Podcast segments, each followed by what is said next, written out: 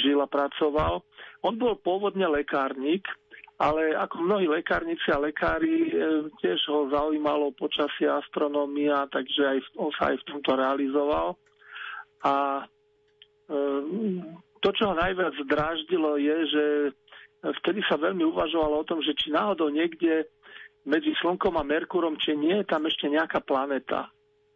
A s týmto názorom som sa dosť dlho, aj neskôr sa ako ľudia stretávali a, a ten Švabe si povedal, že teda blízko Slnka je ťažko pozorovať nejakú planetu, ale pokiaľ by prechádzala takáto planéta pred Slnkom, tak by musela vyzerať ako čierny bod. Tak veľmi podrobne sledoval, vždy keď bolo pekné slnečné počasie, keď bolo zamračené, toho veľa nenasledoval, ale v peknom počasí skrátka sledoval, či náhodou nejaká, nejaký čierny bod nebude prechádzať popred Slnko, to by bol jasný dôkaz, že teda tam nejaká planeta je. Lenže nedočká sa toho, ale všímal si, že sú na Slnku rôzne škvrny a dokonca že, hm, že to má nejakú pravidelnosť, tak by sme to mohli povedať. Čiže 17 rokov intenzívne sledoval Slnko od roku 1826 až 1843 a nakoniec z toho napísal odbornú prácu. Nebola veľmi prijatá, bolo to také čudné, ľudia to tak ne, až tak veľmi nezobrali pozitívne, ale um, iný astronom Rudolf Wolf ktorý bol vtedy riaditeľom hvezdárne v Berne, bol nadšený práve touto prácou a začal aj on intenzívne pozorovať a potom neskôr dokonca Švábeho pozorovania boli využité aj v práci Alexandra von Humboldt, on napísal veľké dielo Kozmos, takže aj tam sa v, tom, v tomto diele spomína Švábe a jeho práca a tá pravidelnosť slnečných škvrn sa neskôr naozaj naplno preukázala. Dnes sa kladie Švábe na významné miesto medzi astronómami. No on vtedy povedal, že pravidelnosť tých škvrn no, je asi 10 rokov, čiže dosahuje určité maximum, potom minimum a takto to kolíše. Dnes hovorím, že je to pravdepodobne tak skoro okolo 11 s tým, že tie to kolísanie nie je stále rovnaké, ale že sú také aj kratšie, čo môže byť len 7 rokov, ale môžu byť aj dlhšie, aj okolo 15 rokov.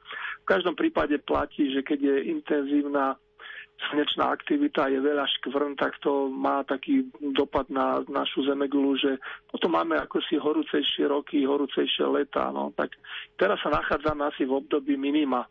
Takže kto vie, či to akým spôsobom to bude mať vplyv na tohto ročné leto.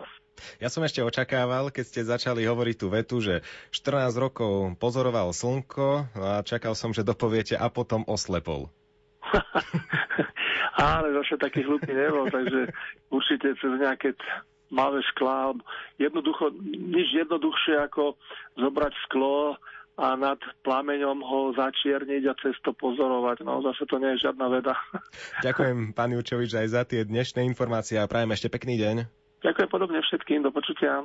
Ak ostanete počúvať Rádio Lumen, tak o chvíľočku si budete môcť vypočuť rozhovor Jána Heribana s morálnym teológom a riaditeľom Spolku svätého Vojtecha Ivanom Šulíkom o sviatosti zmierania a o knihe Ako potešiť spovedníka.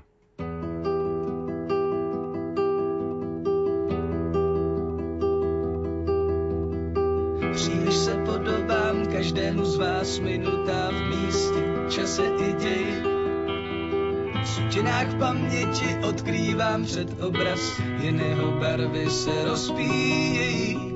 Siluet blíženců zbyly jen otisky, na jejich úbatí popraská země, když loutky krvácí drolí se na třísky. Co ale zůstane, co zůstane země? Třeba se dějí zázraky, ne, prosím, nesmějte se mi. Já dobře znám vaše rozpaky, skryté pod cizími tvářemi. Jsem jako vy, tvárná vždy nová, přesně takovou jste si mě přáli. Nemějte obavy, jsem též dcera Kainova, figurka na hraní, co dotekem spálí. Proto zavírám oči, nechám duši vyplakat, mé svědomí je spropitné pro kuplíře, ačkoliv dýchám, můj tep nelze nahmatat. Jsem jako vy, tleju ve své díře, každá má odpověď má blízko k opaku. Řeknu-li ne, pak zcela jistě myslím ano. Mám v rukou zbraň, však střílím jen ze strachu. Příčiny důsledků v mém obětí splanou. Třeba se dějí zázraky, ne, prosím, nesmíte se mi. Já dobře znám vaše rozpaky, skryté pod cizími tvářemi. Jsem jako vy, tvárná vždy nová, přesně takovou jste si mě přáli. Nemějte obavy, jsem též dcera Kainova, figurka na hraní, s dotekem spálí. Rádio Lumen. Rádio do každého počasia.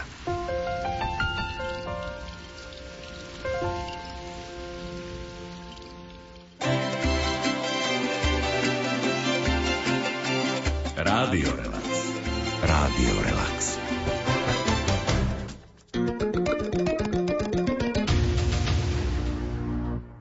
Pred Veľkou nocou sa na sviatosť zmierenia zvyknú pripraviť aj tí, ktorí k nej počas roka nepristupujú. Tým, prečo je dôležitá táto sviatosť, aké sú jej úskalia a ako sa s nimi môžeme vyrovnať, sa zaoberá kniha českého pastorálneho teológa Aleša Opatrného s originálnym názvom Ako potešiť spovedníka. O knihe i Svetej spovedi sa s morálnym teológom a riaditeľom Spolku svätého Vojtecha Ivanom Šulíkom porozprával Jan Heriban.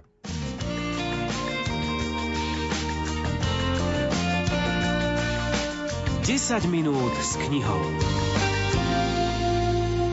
Sviatosť zmierenia je pre mnohých ľudí ťažká téma, mnohí k nej pravidelne nepristupujú zo strachu alebo zlej skúsenosti s kňazom. Otec Šulík, povedzme si tri dôvody, prečo je svetá spoveď dôležitá a ako môže obohatiť náš život. Tak eh, najskôr by som snáď povedal to, že je veľmi smutné, ak kňaz naozaj dá dôvod človeku, že prestane chodiť k svetej spovedi. Je to veľmi smutné.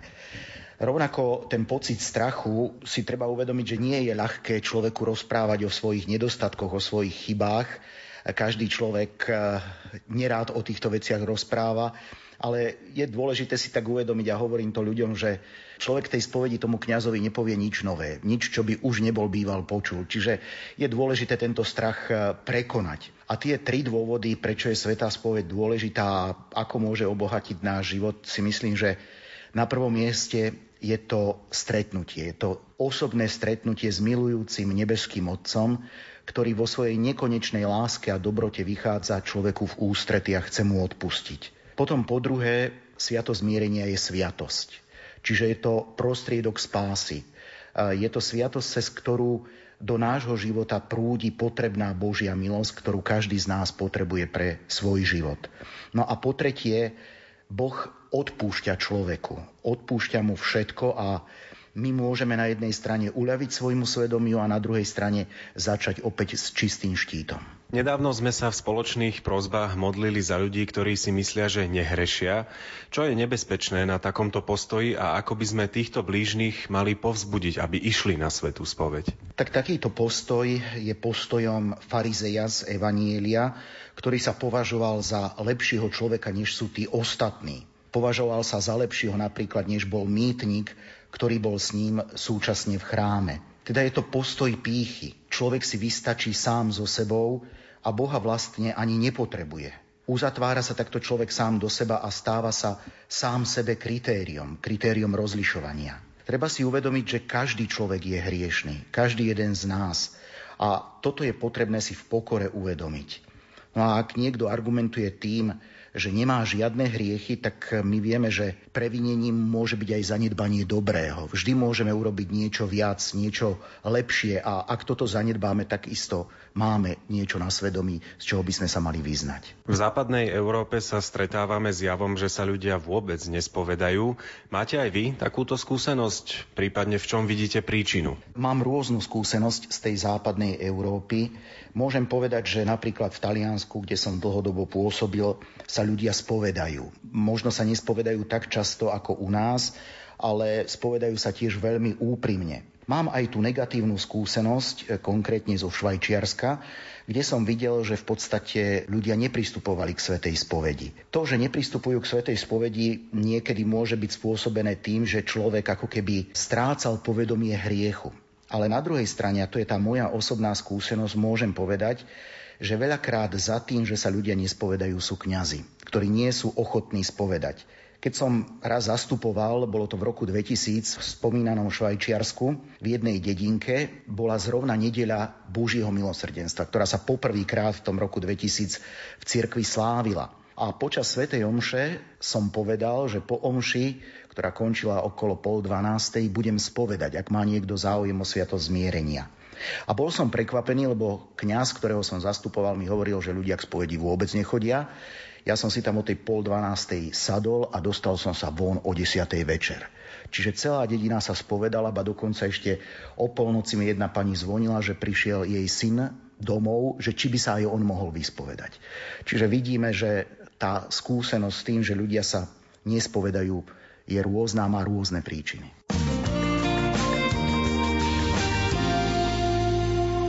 Viete poradiť, ako často treba pristupovať k Svetej spovedi, aby sme ju na jednej strane nezanedbávali a na strane druhej zase neboli škrupulózni? tak je to veľmi individuálne. To prikázanie nám hovorí, že sa máme aspoň raz do roka vyspovedať, samozrejme, ak máme ťažké hriechy. Niektorí ľudia sa spovedajú na veľké sviatky, povedzme dva, trikrát do roka a myslím si, že aj to je v poriadku. Samozrejme, keď človek sa usiluje o taký hĺbší, intenzívnejší duchovný život, tak ak pristupuje jedenkrát do mesiaca k Svetej spovedi, tak je to dobré. Veľmi dôležitou prípravou na sviatosť zmierenia je spýtovanie svedomia. Máte nejakú špeciálnu metódu, ako si spýtovať svedomie? Tak špeciálnu metódu moc nemám. Mám takú tú svoju metódu, ktorá v podstate pochádza od svätého Ignáca z Loyoli, ktorý rozlišoval dve také spýtovania svedomia počas dňa. Jedno je to večer, kedy si človek e, pozrie ten deň, e, spätne hodinu za hodinou, čo prežil, čo bolo dobré, čo sa mu podarilo, za to je potrebné pánovi poďakovať. A naopak, čo bolo zase zlé, čo nebolo v poriadku, tam samozrejme prosíme o odpustenie. No a potom je ešte to tzv. partikulárne alebo čiastkové spýtovanie svedomia, ktoré si môžeme konať uprostred dňa, počas dňa, kedy sa povedzme človek v tom období od jednej do druhej svetej spovede zameria na jednu chybu, jeden hriech, keď to takto povieme, a ten sa snaží zo svojho života odstraňovať a počas toho čiastkového spýtovania svedomia sa pozera, ako sa mu počas dňa darí na sebe pracovať a odstraňovať danú chybu, daný hriech.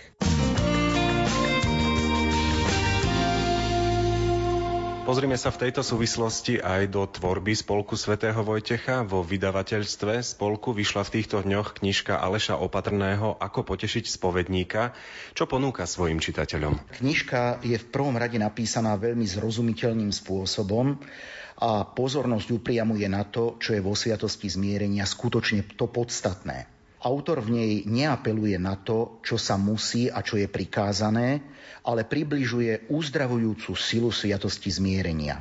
Ako vieme, Alež Opatrný je pastorálny teológ, známy aj na Slovensku, je vyhľadávaný prednášajúci a exercitátor. Vo svojej publikácii búra falošné prístupy k spovedi, prináša nové spovedné zrkadlá a usiluje sa poukázať na to, že spoveď má byť predovšetkým stretnutím s odpúšťajúcim milosrdným Bohom.